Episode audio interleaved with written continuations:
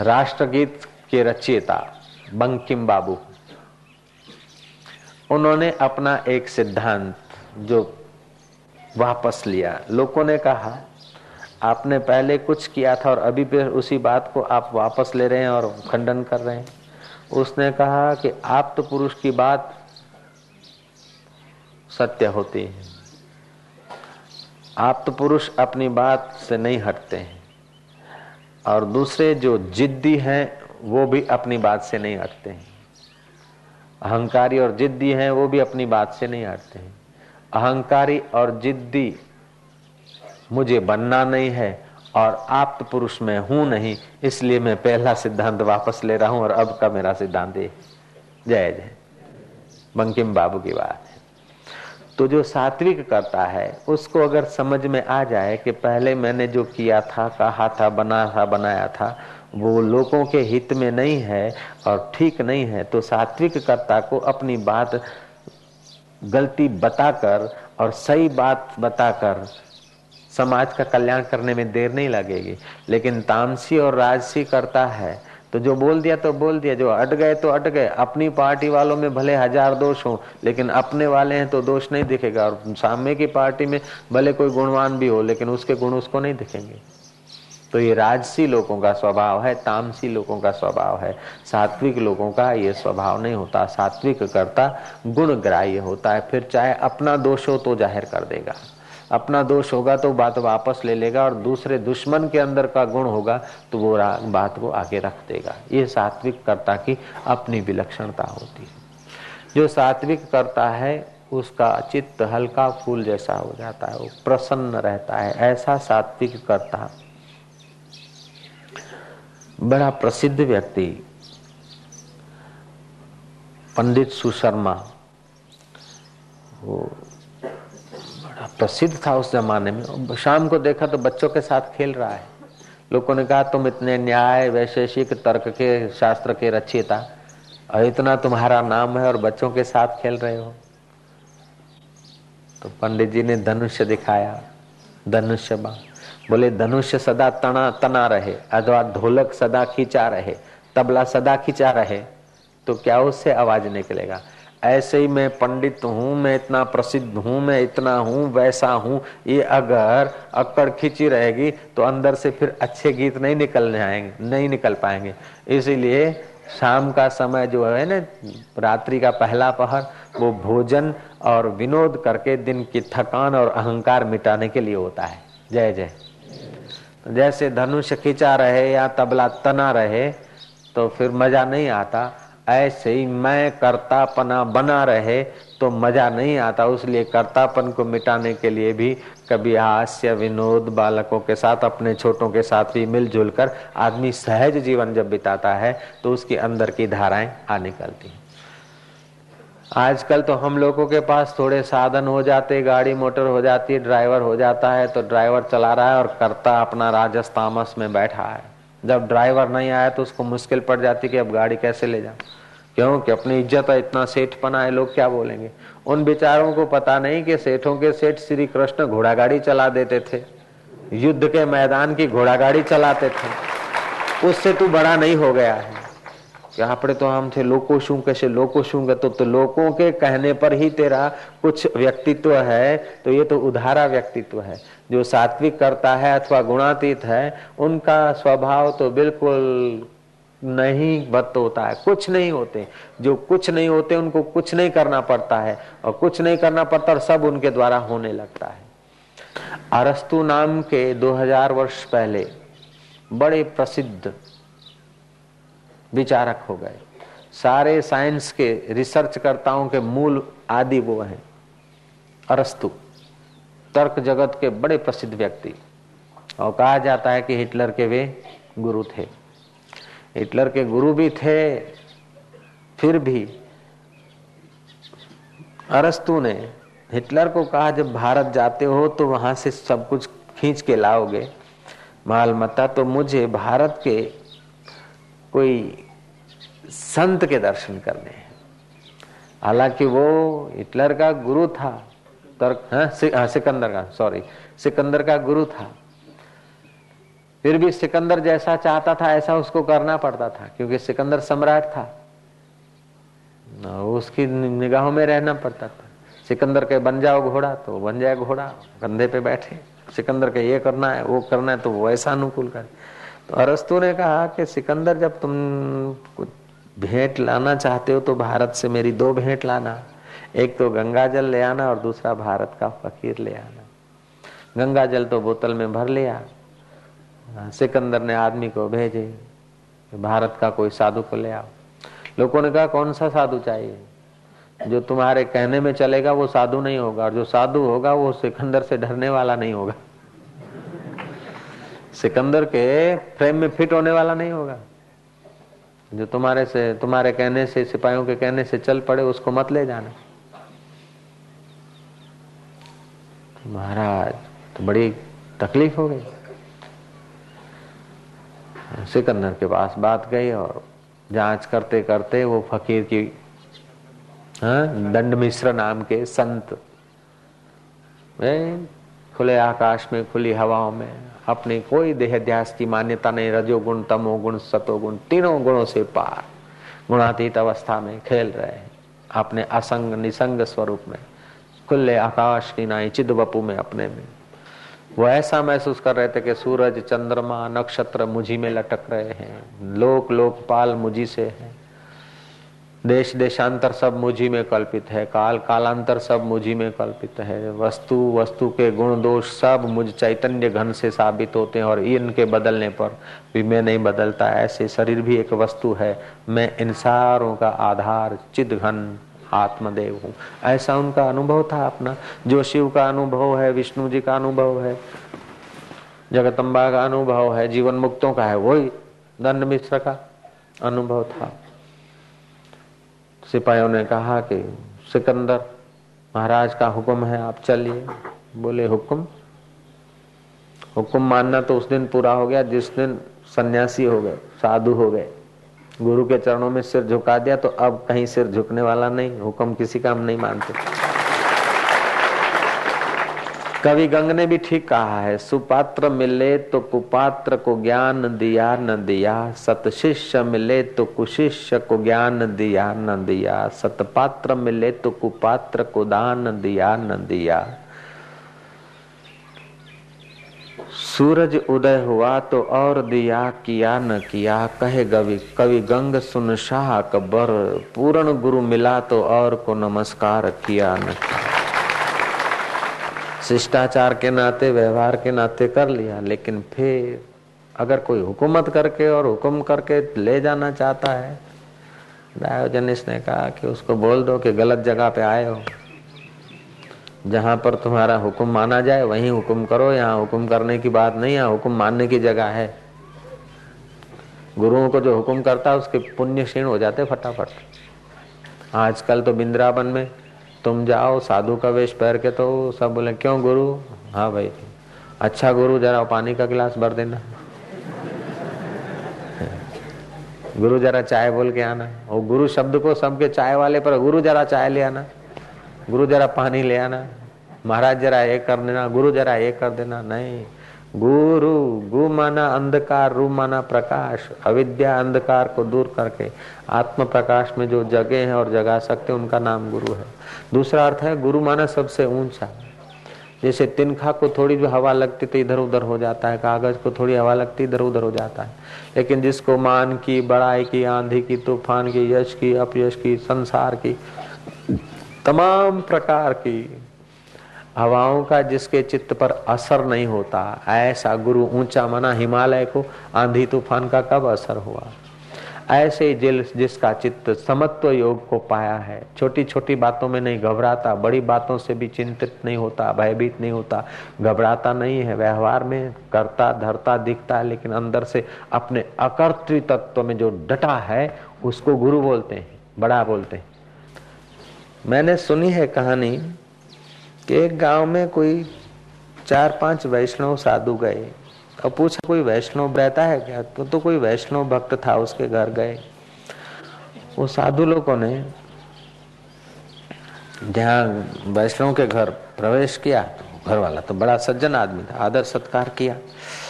और भगत की जलपान कराया वहाँ ठहरे। वैष्णव प्रसन्न हुआ कि संत आए तो दो, चार, पाँच संत हैं, दूसरे अपना आसपास के लोग भी आएँगे तो थोड़ा खीर बन जाए। तो उसने अपने नौकर को बेली सवेरे भेज दिया कि फलाने गाँव से दूध ले आ। तो दूध का बुघना भर के नौकर ले आ रहा था, थका तो जरा आराम करने को किसी झाड़ के नीचे बैठा। चील ने सांप पकड़ा था और उसी झाड़ पे आकर उसने भंडारा शुरू किया।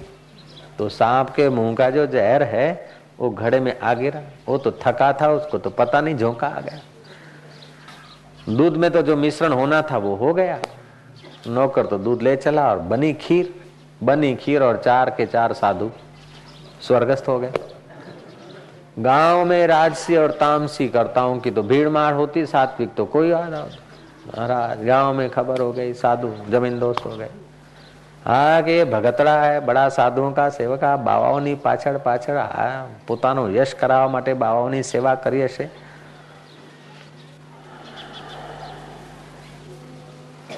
સાધુ રે સાધુ હા સાધુઓને साधुओं मारी नाख्या छे बटे જોયું કે ऐसे करते हो राजसी तामसी ऊंचे नीचे हो रहे थे क्योंकि उस भक्त का यश होता था तो राजसी और तामसी आदमी किसी का यश देखकर भी संतुष्ट नहीं हो सकता वो उछलता कूदता रहता है परेशान होता है कुछ लेना देना नहीं लेकिन तुम्हारा यश देखकर वो परेशान होगा तुम्हारे तुम पूछो मेरे में क्या दोष है કેટલા બધા માણસ તમારા પાસે આવે છે શું દોષ છે પૂછો છો આટલું બધું તમારું નામ થઈ ગયું એટલે પણ મારું નામ થઈ ગયું નામ કરાવવા માટે નથી પણ એમને સારું લાગે છે એટલે આવે છે આ તો કે અમારા આશ્રમમાં કેમ નથી આવતું લઈ જાઓ ને ભૈલા પકડીને અમે ના ક્યાં હોઈએ છીએ श्री राम तो राजसी कर्ता को बड़ी तकलीफ होती है बेचारे को हालांकि सात्विक कर्ता का वो स्वभाव नहीं होता कि हम किसी को तकलीफ़ रूप हो।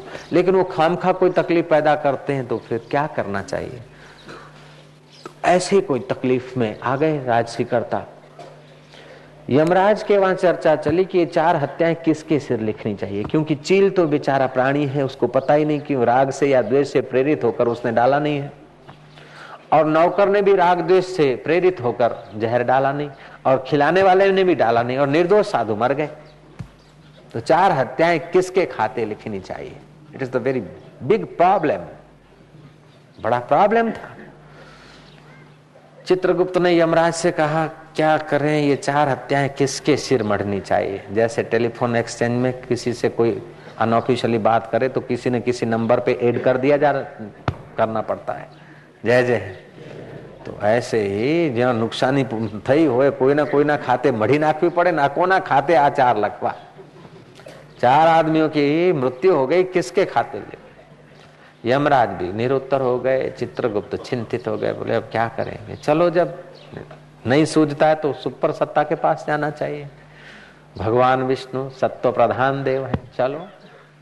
गए आदि नारायण की अर्चना, पूजा की, और भगवान, ये चार हत्याएँ किसके सिर लिखनी चाहिए? भगवान ने पूरा केस समझ लिया। बोले, अब ये चार हत्याओं का ग्राहक किसको बनाना चाहिए? किसी निर्दोष पर तो दोष मरना ठीक नहीं है। अब दोषियों को तो अपना दोष ही काफ़ी होता है तो ये चार हत्याएँ क्या करें? चलो उसी गाँव में चलते हैं, कोई मिल जाएगा ग्राहक। आए तीनों चित्रगुप्त, यमराज और भगवान आदि नारायण अभ्यागतों का रूप लेकर आए और जो पान के गले और इधर उधर जो फालतू आदमी राजसी आदमी ठट्ठा मस्करी में समय खराब करते हैं उन लोगों से पूछा कि भाई यहाँ कोई भगवान का भक्त रहता क्या हाँ पेलो पेलो रहे છે વૈષ્ણવ छो दाड़ा पहला चार मारी नाख्या जो त्यों के भगवान आगे चल के बोला दो नाम इनके लिख ले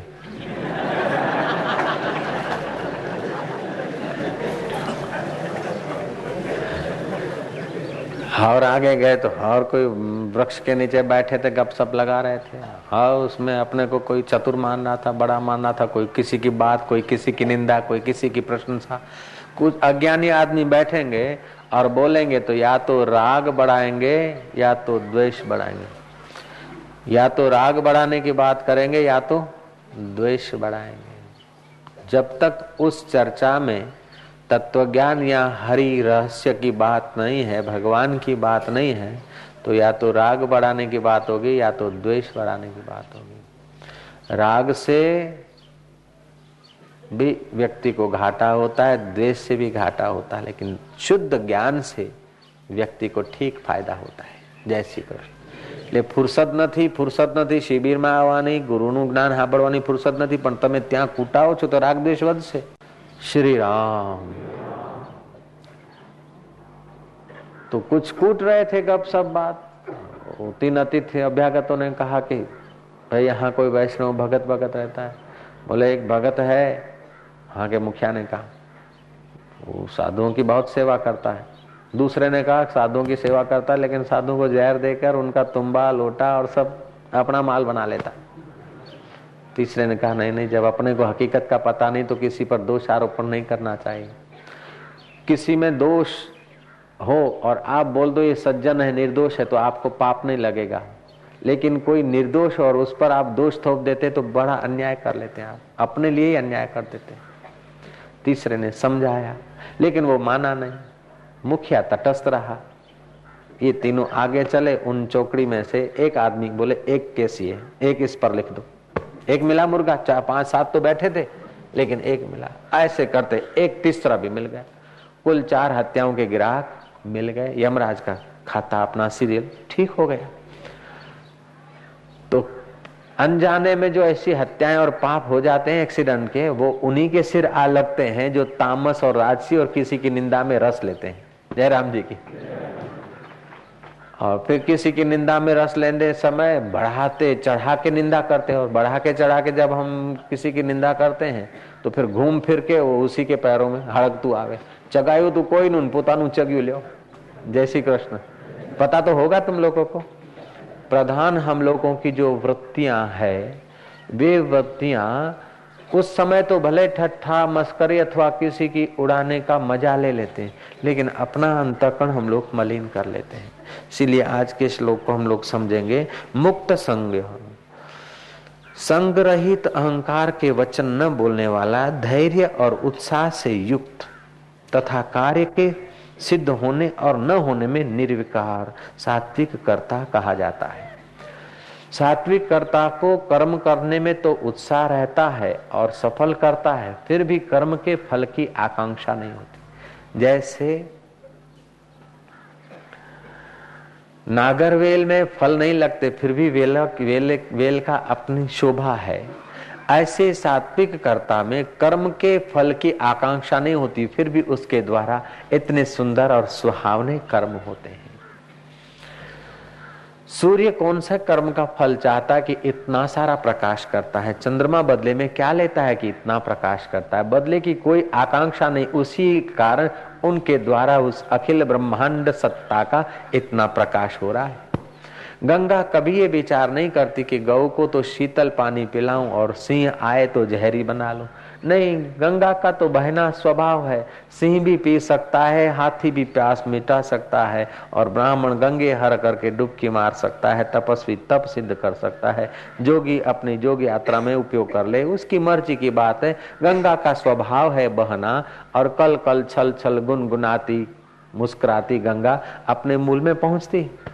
ऐसे ही जिसकी जीवन गंगा, जीवन धारा, मुस्कुराती हुई धन्यवाद देती हुई, त्याग और परोपकार से जिसकी जीवन धारा बहती बहती जीवन दाता तक पहुँचती है, वो सात्विक करता है। और उस कर्ता के जीवन में जो कोई आ जाता है, आचमन कर लेता है, नहा लेता है, अपनी जैसी जैसी उसकी पात्रता होती उतना उतना गंगा जी का जल का उपयोग करता है।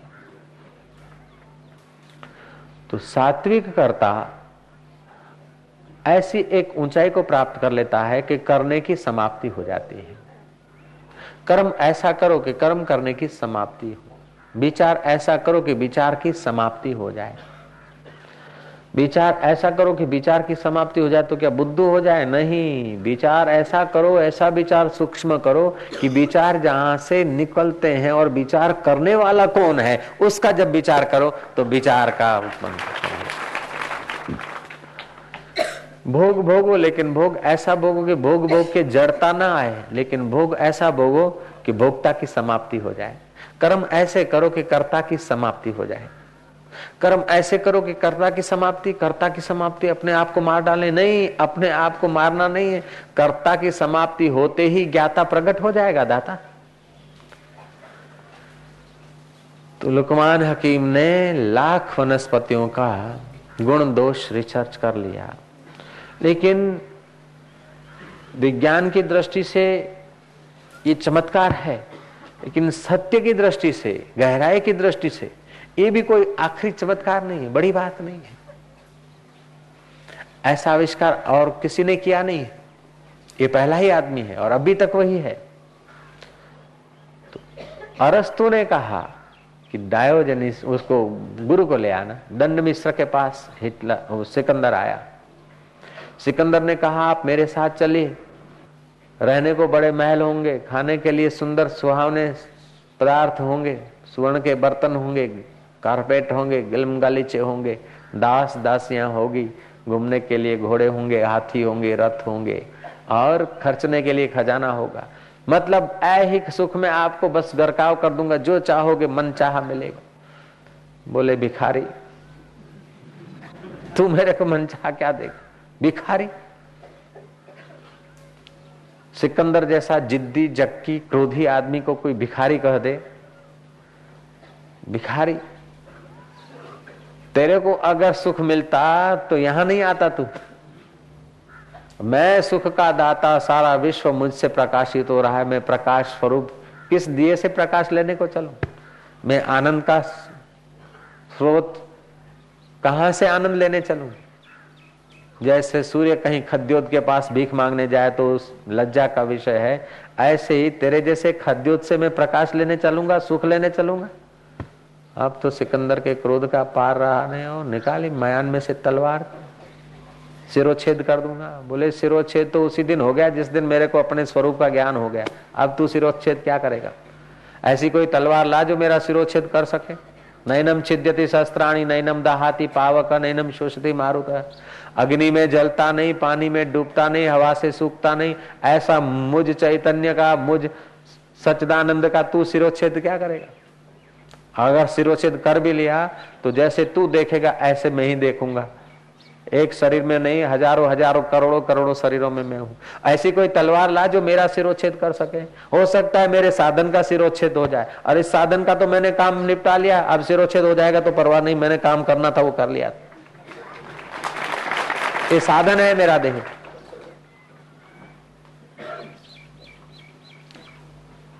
सिकंदर, आज तू झूठ बोला, ऐसा कभी झूठ नहीं बोला होगा। मेरा सिरोच्छेद मुझ चैतन्य का सिरोच्छेद करने वाला कोई पैदा ही नहीं हुआ। क्योंकि यहाँ तलवार काम ही नहीं कर सकती। खुले आकाश में तलवार घुमाओ, क्या सिरोच्छेद होगा? ऐसे चिदाकाश बपू में ठहरे हुए का सिरोच्छेद तू करता कर। जरा सा निहारा, कहानी कहती है कि तलवार हाथ यहीं धरा रह गया, तलवार गिर गई। अब सिकंदर गिड़गिड़ा रहा कि कृपा करो महाराज, आज्ञा करो, हाथ नीचे आ जाए। माफ़ी मांग के फिर भागा है। उसको पता नहीं कि भारत के तत्ववेता अरस्तु से कुछ दो कदम आगे के हैं। जयराम जी की। अरस्तु विचार की दुनिया में अच्छे हैं, लेकिन सम्राट के कहने में चल रहे हैं अभी तो। पूर्ण ज्ञानी किसी के कहने में नहीं चलता। और कहने में चलेगा तो छोटे से बच्चे के कहने में भी चल कर लेगा। घाट वाले बाबा हैं, जंगल में बैठे रहते हो, किसी का घोड़ा खो गया, गाय खो गई, भैंस खो गई, महाराज भैंस देखा। देखा नहीं, जरा मिले तो महाराज हाँक देना। आ गई मौज तो गाय और भैंस को हाँक के उसके झोंपड़े पे छोड़ते और घनश्याम बिरला आके चरणों में प्रणाम करता है, बाबा जी, कुछ बताओ, आज्ञा करो, मेरे महल में रहो, मेरे मकान में रहो, ये बिरला हाउस में रहो, ऐसे रहो। बोले बाबा जी, कुछ आज्ञा करो कि बस जाओ, दोबारा नहीं आना, यही आज्ञा लो। आई मौज फकीर की, दिया झोंपड़ा फूक, संतों की बात निराली। संतों की चाल भी निराली। आ गई मौज तो महाराज। ऐसे ही एक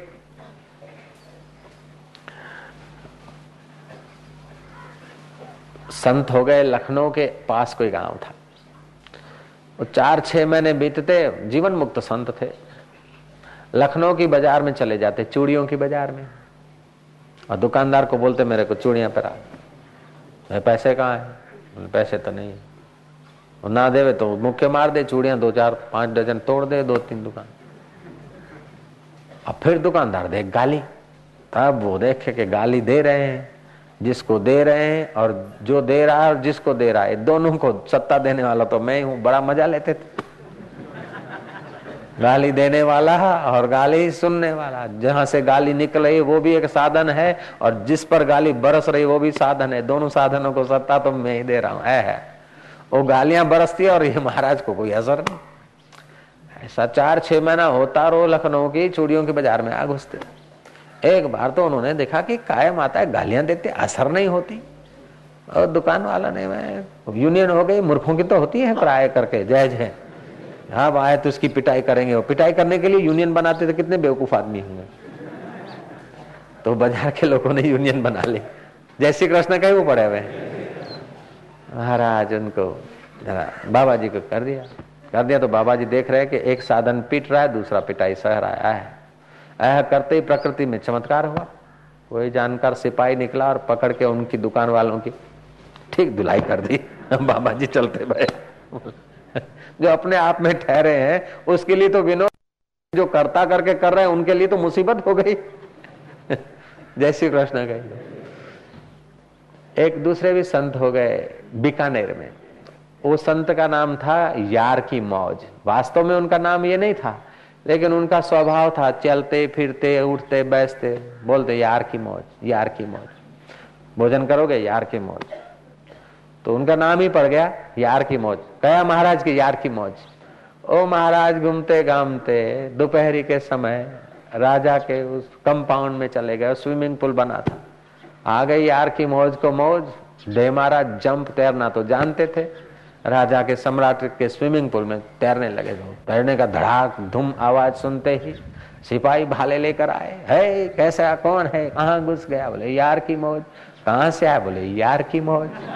क्या नाम है कि यार की मौज? ये क्या करता है? बोले, यार की मौज। अब मूर्ख प्राणियों को उसके मनमाना उत्तर दो तो संतुष्ट होंगे, उसके विपरीत उत्तर दो तो और परेशान होंगे। हुए परेशान वो भाले वाले अपने बॉस को बुला के आए। हो बोला रे क्या बात है? बाहर निकलता के नहीं? बोले, यार की मौज। मार खाना है, बोले, यार की मौज। बेवकूफ़ है, बोले, यार की मौज। ये राजा साहब का महल है, बोले, यार की मौज। जैसे राम तीर्थ को पूछो, कितने बजे? बोले, एक। सात बजे पूछो, दस बजे पूछो, नौ बजे पूछो, जब पूछो, घड़ियाल में कितना बजा बोले, राम बादशाह की घड़ियाल में एक। कभी कभी कोई फकीरों की अपनी चाल होती है, मस्तों की, अपनी मस्ती होती है। मस्तों की मस्ती इबादत से कम नहीं और फकीरों की हस्ती खुदा से कम नहीं। ऐसे जो सत्वगुण, रजोगुण और तमोगुण से पार गए हैं, गुणातीत हो यार की मौज, यार की मौज। ऐसे लीलासा बापू का भी अपना स्वभाव था। जब भोजन करते थे गुरुदेव लीलाशाह मानी खाए, देखे हाँ साई सत्संग बुधो थे, सत्संग सुना क्या अच्छा अच्छा खा ले खा ले। रोटी खा ले। लीलाशाह हाँ जी, खा ले रोटी। अपनी मौज थी। महाराज, और हमारी भी कोई मौज है कि? हरी बोल। सबकी अपनी अपनी होती है कुछ ना कुछ मौज। जय हो। जय जय नहीं किया नहीं जाता, आयोजन नहीं होता प्लानिंग नहीं होता है, बस जब कुछ नहीं होता, तब जो होता है वो हो ही जाता है, वो वो ही रह जाता है, बढ़िया। महाराज, ये कुछ सीखने गए थे या देखने गए थे कि हरी बोल या ये, वो कोई प्लानिंग थोड़ा होता है होता है तो होता है, हो जाता है, हो जाता है। ऐसे तानसेन के गुरु भी जब ऐसे छलकते थे तो बजाते थे वीणा और सम्राट अकबर भी। अशुधार से भीग कर अपना जीवन धन्य कर लिए थे। और अकबर ने प्रार्थना की कि मेरे को सेवा बताओ। फिर गया अकबर उनसे मिले बोले, सेवा बस, भगवान की। खूब प्रीति से बंदगी क्या कर, खूब प्रेम से भजन कर। प्राकृतिक दृश्य देखने से, सुंदर दृश्य देखने से, साथिया देखने से जीवन शक्ति का विकास होता है। और गैसेस जहाँ बहुत होते हैं, और लड़ाई झगड़े होते हैं, और ऐसे वैसे निंदा स्तुतियों, वहाँ बैठने से जीवन शक्ति का नाश होता है। कथा कीर्तन सत्संग, शुद्ध वातावरण है, वहाँ बैठने से जीवन शक्ति का विकास होता है। इसीलिए हम लोग तीर्थ यात्रा जब उगते हैं इधर उधर तो तीर्थ यात्रा में जाते थे। आजकल तो तीर्थ यात्रा की जगह पे भी गुंडे लोगों ने अड्डे जमा लिए। श्री राम, कई धर्मशालाएँ छीन ली सज्जन लोगों की और कई दुराचार के व्यवहार करते। अच्छे साधुओं को तो वहाँ टिकना भी मुश्किल हो रहा अच्छे गृहस्थी लोगों को टिकना मुश्किल हो रहा है। ऐसा वातावरण जम गया। जो हरिद्वार का तीर्थ तीर्थों का गढ़ माना जाता है, वहाँ भी आजकल बड़ा विकट वातावरण हो रहा है। खैर, मैं बात बता रहा था किसकी? एक तो बता रहा था यार के मौज की। और दूसरी बात चालू हो गई थी कौन सी?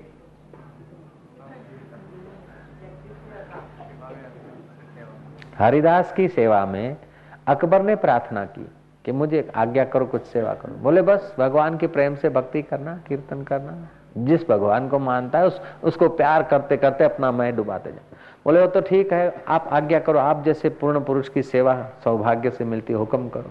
बोले, बस अभी कोई ज़रूरत नहीं, कुछ सब चल रहा है, कोई आवश्यकता नहीं, हम विरक्त जीवन है मस्त नहीं नहीं, सेवा का हुक्म करो। ये तो अच्छा ये करना। बोले, मेरे जैसे सम्राट के लिए कुछ सेवा करो। अब हरिदास बाबा ने देखा कि अभी इसका मैं मैं को जरा थोड़ा ऑपरेशन करना पड़ेगा।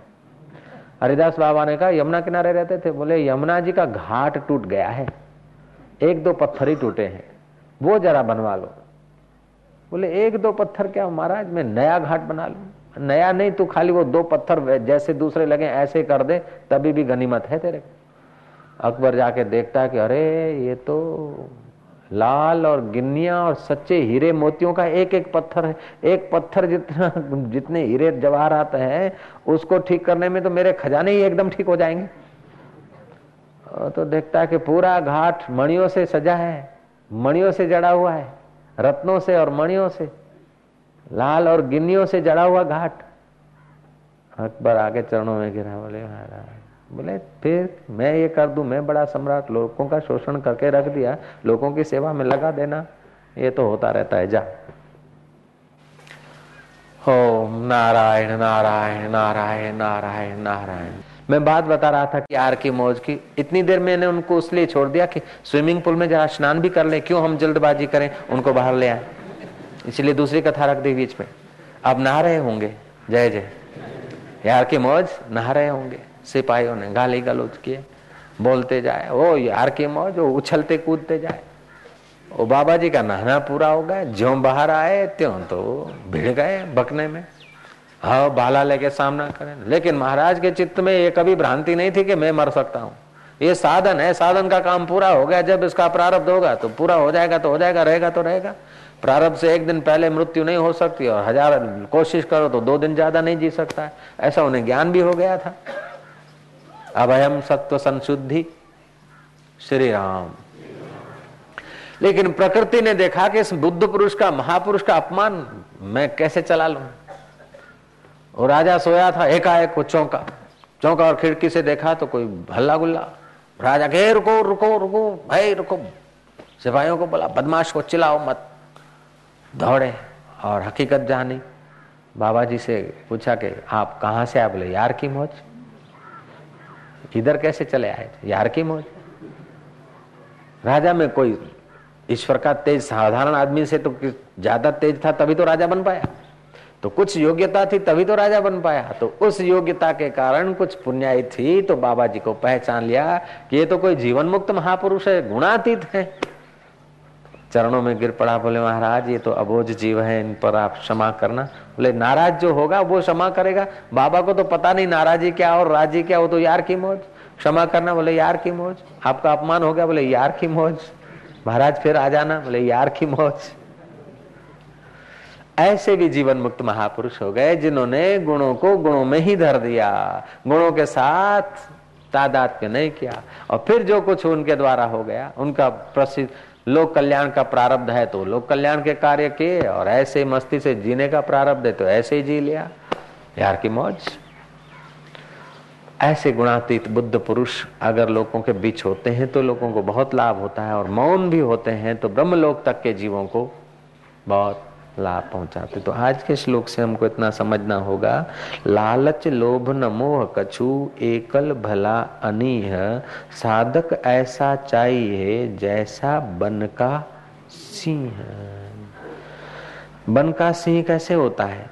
बिल्ली शिकार कब करती है? पता है तुमको? रात को निकलती तो आवाज़ करती डरावना, म्याओ म्याओ करती तो डरावना आवाज़ सुनकर चूहे आदि छोटे छोटे प्राणी पहले भयभीत हो जाते हैं। तो डरावना आवाज़ सुनने से भी हम लोगों की शक्ति क्षीण हो जाती है। इसलिए बच्चों को डरावना आवाज़ न सुनाए और न हम सुने, न किसी को सुनाए। जो दूसरों को डराता है, वो स्वयं भी किसी से डरता है। जो दूसरों को अपने व्यक्तित्व की गुलामी के बिना आदमी दूसरे के व्यक्तित्व का गुलाम हो नहीं सकता है। आपको अपने व्यक्तित्व की इच्छा होगी संभालने की, तब आप दूसरों की खुशामद करेंगे। नहीं तो दूसरों से आपका प्रेम होगा। प्रेम अलग बात है। प्रेम महावीर ने का वो करुणा है। आप बच्चे के आगे सुकड़ के, झुक के, नम कर, मारा बाप, हवे तू मोनी जा। बुरियावी हैंड, मारा भा, हवे हैंड। तो उसका मतलब ये नहीं है कि आप कोई डर रहे उससे। नहीं। लेकिन प्यार है, ममता है उसलिए कह रहे ऐसे ज्ञानी अगर प्रणाम करता है, आदर करता है तो ऐसा नहीं कि मोह है कि किसी से डरते हैं। नहीं, करुणा है, वात्सल्यता है, अपना तो है। लेकिन रजोगुणी और तमोगुणी जब यूँ यूँ करेगा तो उसमें स्वार्थ है। श्री राम, ज्ञानी भी यूँ कर लेगा, झुक लेगा, आइए, दोबारा दर्शन दीजिए, कृपा कीजिए। ज्ञानी भी कह देगा और रजोगुणी भी कह देगा। लेकिन कहने करने में फासला है। रजोगुणी का स्वार्थ है। अहंता ममता करता भोगता है। और ज्ञानी बरसने के लिए कहता है, जैसे माँ माँ का स्वार्थ नहीं है, बेटा खा ले, मेहरबानी कर, ले ले बेटा, इतना और खा ले। माँ कहती और पत्नी बोलती, चलिए हाँ जी, चलिए ना, देखो टाइम हो रहा है, चलिए चलिए। माँ भी कहती बेटा चल चल। माँ चल, खाने को कह रही, और मिसेज चल पिक्चर को कह रही है। चल तो दोनों नारियाँ कह रही है ना? जय श्री कृष्ण कह दो। और सब नारियाँ ऐसी है, मैं नहीं कहता। जय जय। लेकिन माँ का हृदय जैसे बच्चे के प्रति होता है, ऐसे ही जो गुणातीत हुए हैं, उनका हृदय समाज के और भक्तों के प्रति ऐसा होता है। ऐसी लिए श्री कृष्ण रथ की बाग डोर लेकर अर्जुन को गिड़गिड़ा रहे हैं कि अर्जुन तो युद्ध कर। ये सात्विक करता होता, ये राजसी होता, ये तामसी होता, और गुणातीत होकर तो युद्ध कर, ये कर, वो कर। अर्जुन की एक एक बात मान रहे हैं एक एक अंगड़ाइयों को पूर्ति कर रहे हैं। तो क्या अर्जुन से डरते थे, या अर्जुन से कुछ लेना था, या मोह था? नहीं, करुणा, उदारता, अपना स्वभाव था। ऐसे ही जिसके जीवन में गुणों, गुण गुण में बरतते ऐसा बोध हो जाता है, उसके जीवन में एक अनोखी समता आ जाती है। अने, अनेरी अटपटी सूझ आ जाती है। और जिस समय जो करना है, उसके द्वारा होने लगता है। तो हम लोगों को कर्तृत्व, भोक्तृत्व का स्वभाव पड़ा है। तो गुरुओं के पास जाते कि हम क्या करें? गुरु बोलता है, करना चाहता करना चाहता है कि जानना चाहता है। जानना चाहता हूँ। तो करेगा कि जो है उसको जानेगा कि मैं जो हूँ वो जान। अच्छा तो जो तू है वो जान ले। तो बोले, महाराज, क्या करूँ तो जानू? गुरु ने देखा कि इसको तो कर्तृत्व का भूत है। करने से नहीं जाना जाता है। करने से तो केवल थक जाता है, थकाया जाता है अपने को। यात्रा करो, उपवास करो, भूखा मरो, नंगे पैर फिरो उबला पानी पियो, धबला पानी पियो, पच्चीस दिन के बाद खाओ, पंद्रह दिन के बाद खाओ दूध पारणा करो, ये करो ये करो करो करो करो। जिसको कर्तृत्व आसक्ति है, उनको कर्मकांड की साधना सिखानी पड़ती, बतानी पड़ती। लेकिन जिनकी बुद्धि बहुत विचक्षण है, उनको मजूरी की साधना नहीं बताई जाती, उसको तो एकदम यो रोज सुबह उठ के ये विष्णु सहस्त्र का पाठ करो, रोज हनुमान चालीसा करो, ये करो, वो करो वो करो। अब दुनिया भर का करने की आदत है, उसलिए शास्त्रों ने बता दिया, उससे तो फिर ये करो ताकि सात्विकता आएगी। फिर कोई मिल जाएगा साधु, कोई महापुरुष मिल जाएगा जो कर्तापन छोड़ा दे। श्री राम, मज़े की बात यह है कि साधु, महापुरुष मिलने के बाद भी हमारी कर्तापन की जैस, जो पुरानी आदत है, वो जल्दी से छूटती नहीं। गांधी जी के पास एक आ गया, अंग्रेज़। वो पहले तो गया था रमन महर्षि के पास। आई वॉन्ट रियलाइज़ मैं अनुभव करना चाहता हूँ, भगवान का दर्शन करना चाहता हूँ। तो दर्शन करने के लिए कुछ करना नहीं है, जो दर्शन करना चाहता है उसी को खोज ले। बस वही तू है। उस अभागे को रमन महर्षि गुरु करने जैसे नहीं लगे। वो आया गांधी जी के पास। गांधी जी ने कहा कि भैंस का दूध पीने से वीर्य ज़्यादा बनता है, विकारी होता है। गाय के दूध से भी ऊर्जा, वीर्य बनता है। बकरी का दूध पिया कर। ठीक। और चटनी की इच्छा हो तो नीम की चटनी खाया कर। और इतना उपवास कर, ऐसा कर। तो तो खुराक नियंत्रित करने से केमिकल कम बनते हैं तो विकार नहीं। और जब खुराक वही का वही चालू हो गया तो केमिकल वही चालू हो जाएँगे तो फिर वही का वही बन जाएगा। संबंध विच्छेद करके अपने स्वरूप में आने का ज्ञान मिला रमन महर्षि से। वो नहीं लिया, लेकिन यहाँ बारह साल रगड़े और रगड़े फिर बोला, क्या? कि आप क्या हमको जो कराना था, करा। अब रमन महर्षि के पास जाओ। रमन महर्षि ने कहा, जिसने इतना इतना किया, वो कौन है? उसको खोजो। उसको खोजा। आई टू मच पीस अरे टू मच पीस तो बारह साल पहले मिल सकता था, लेकिन करने की आसक्ति छोड़ाने के लिए इतनी मजूरी करवाई। एक बार चैतन्य महाप्रभु को योगाचार्य देव ने आमंत्रण भेजा कि आपसे प्रश्न करना है। वो आ नहीं पाए, शिष्यों को भेजा, पूछवाया कि कबूतर सूखी बाजरी और मठ खाते हैं, जुआर खाते हैं, बकरे हरी पत्ती खाते हैं। फिर भी कबूतर और बकरे बड़े कामुक होते हैं। घास पात खात है, ताहि सतावत काम। रबड़ी पूड़ी निस दिन खात है, ताकि जाने राम। जय जय। घास पात खाते हैं, उनको काम सताता है तो रबड़ी पूड़ी जो खा रहे हैं, ठाकुर जी को भोग लगा के जय जगन्नाथ भगवान, और माल फिर स्वाहा। उनकी क्या हालत हो? चैतन्य महाप्रभु ने कोई उत्तर भेजा नहीं। दोबारा प्रश्न करा, नहीं भेजा। फिर वो महाराज श्री सत्संग कर रहे थे, और गौरांग चैतन्य महाप्रभु आकर, पीछे जहाँ जुतियाँ लोग उतार के आते थे, आखिरी में नंबर लगा। और सत्संग का ये नियम है कि आदमी जब सत्संग में आए तो दूसरे के निगाहों के आगे से गुजर के बैठने से उसको दूसरे को डिस्टर्ब करने का दोष लगता है। अथवा जिसको डिस्टर्ब होता है, उसके चित्त में, उस समय तो सात्विकता होती है उस समय तो एकाग्रता होती है।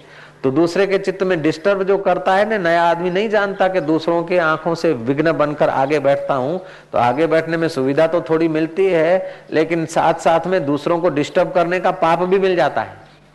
जय जय। इसलिए गौरांग जैसे बुद्धिमान तो ये गलती नहीं कर सकते। तो नीचे पीछे बैठ गए। पीछे बैठ गए तो जो कथा सत्संग करने वाले थे, उन्होंने देखा तो ये तो ओहो, नुमाई पंडित, जग ज़ाहिर, इतना विश्वविख्यात महापंडित। और बन गए चैतन्य महाप्रभु। ये सात्विक करता थे। उनको ऐसा नहीं कि आगे बैठना ही आगे होना है। उनको कहीं भी बैठो, हरि की चर्चा सुन रहे बस।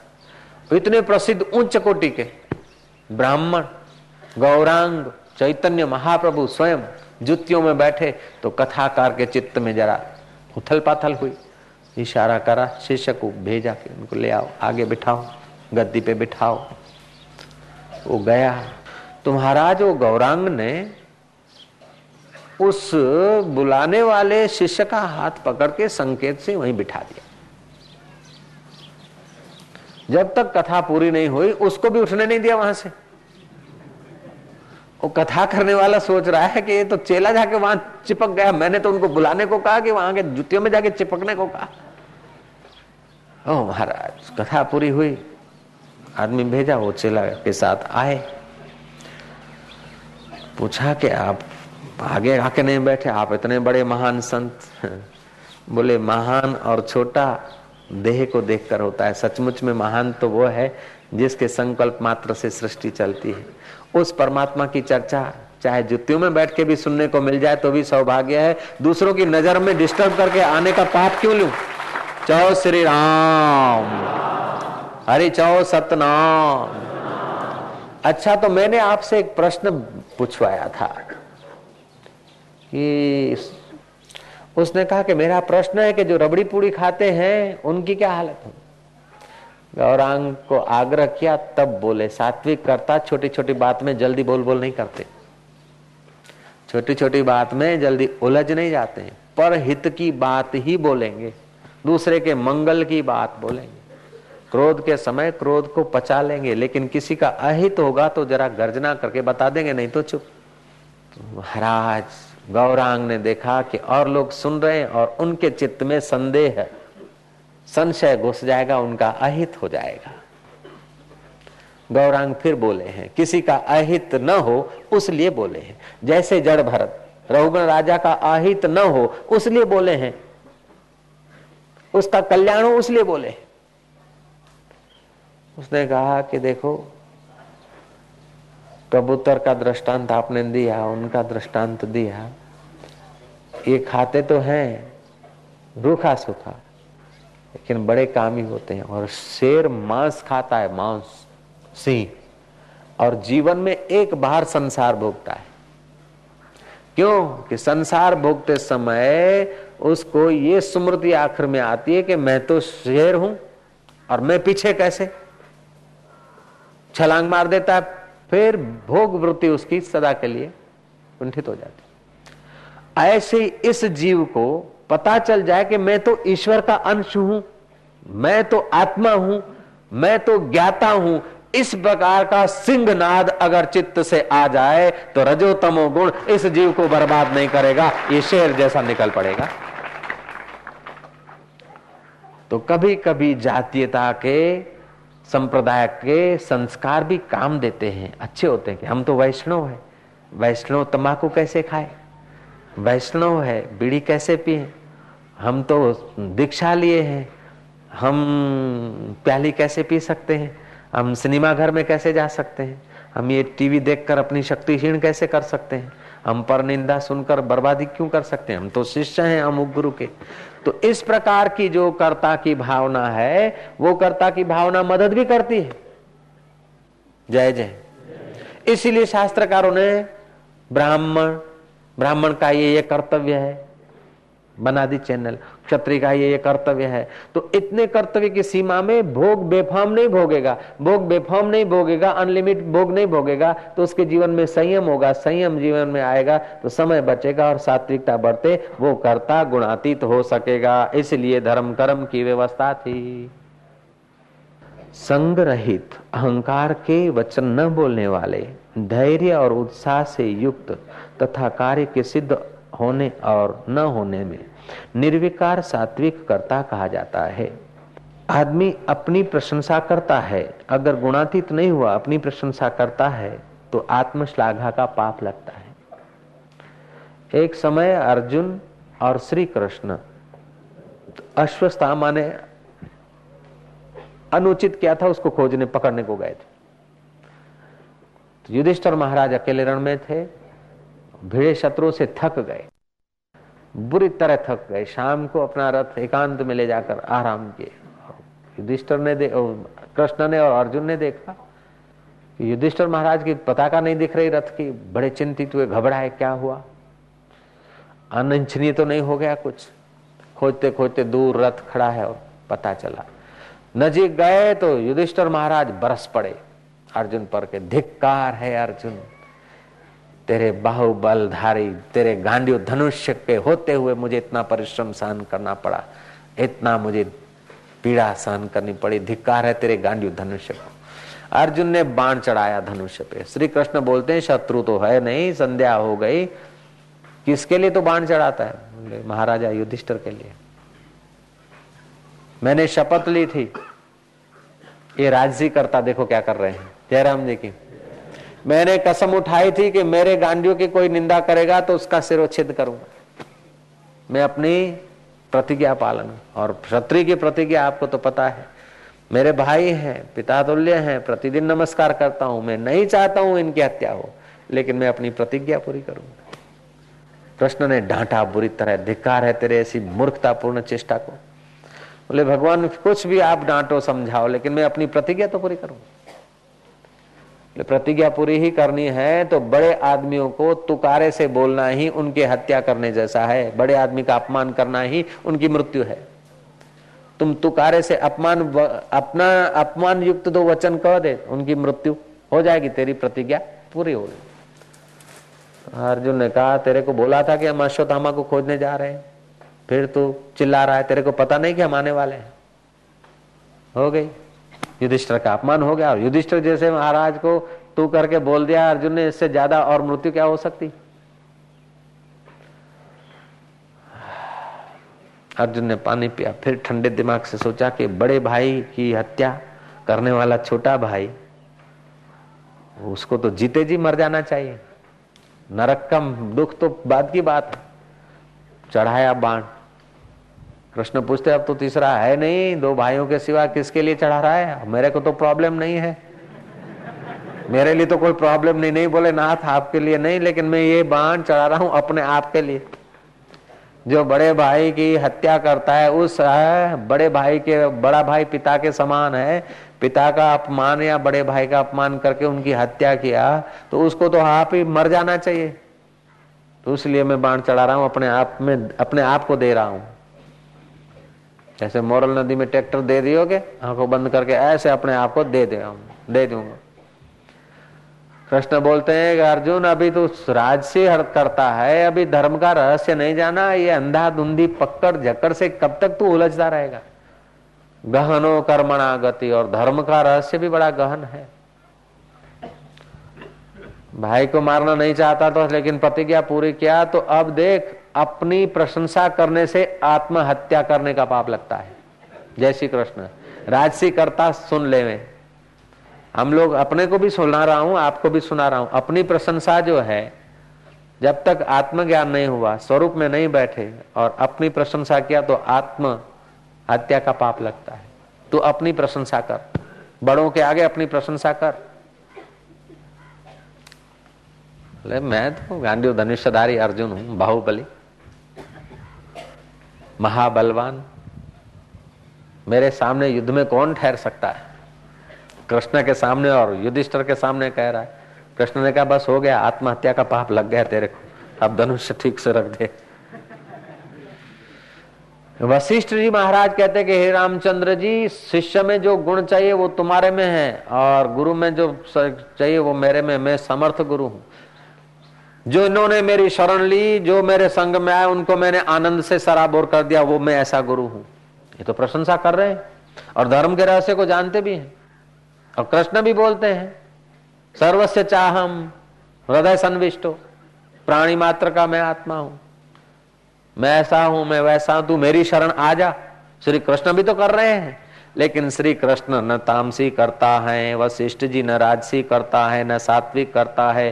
करता, भोक्ता, तामस, राजस प्रकृति में होता है। वे प्रकृति से परे अपने मय में ठहरे हैं, इसलिए उनको कोई दोष नहीं लगता है।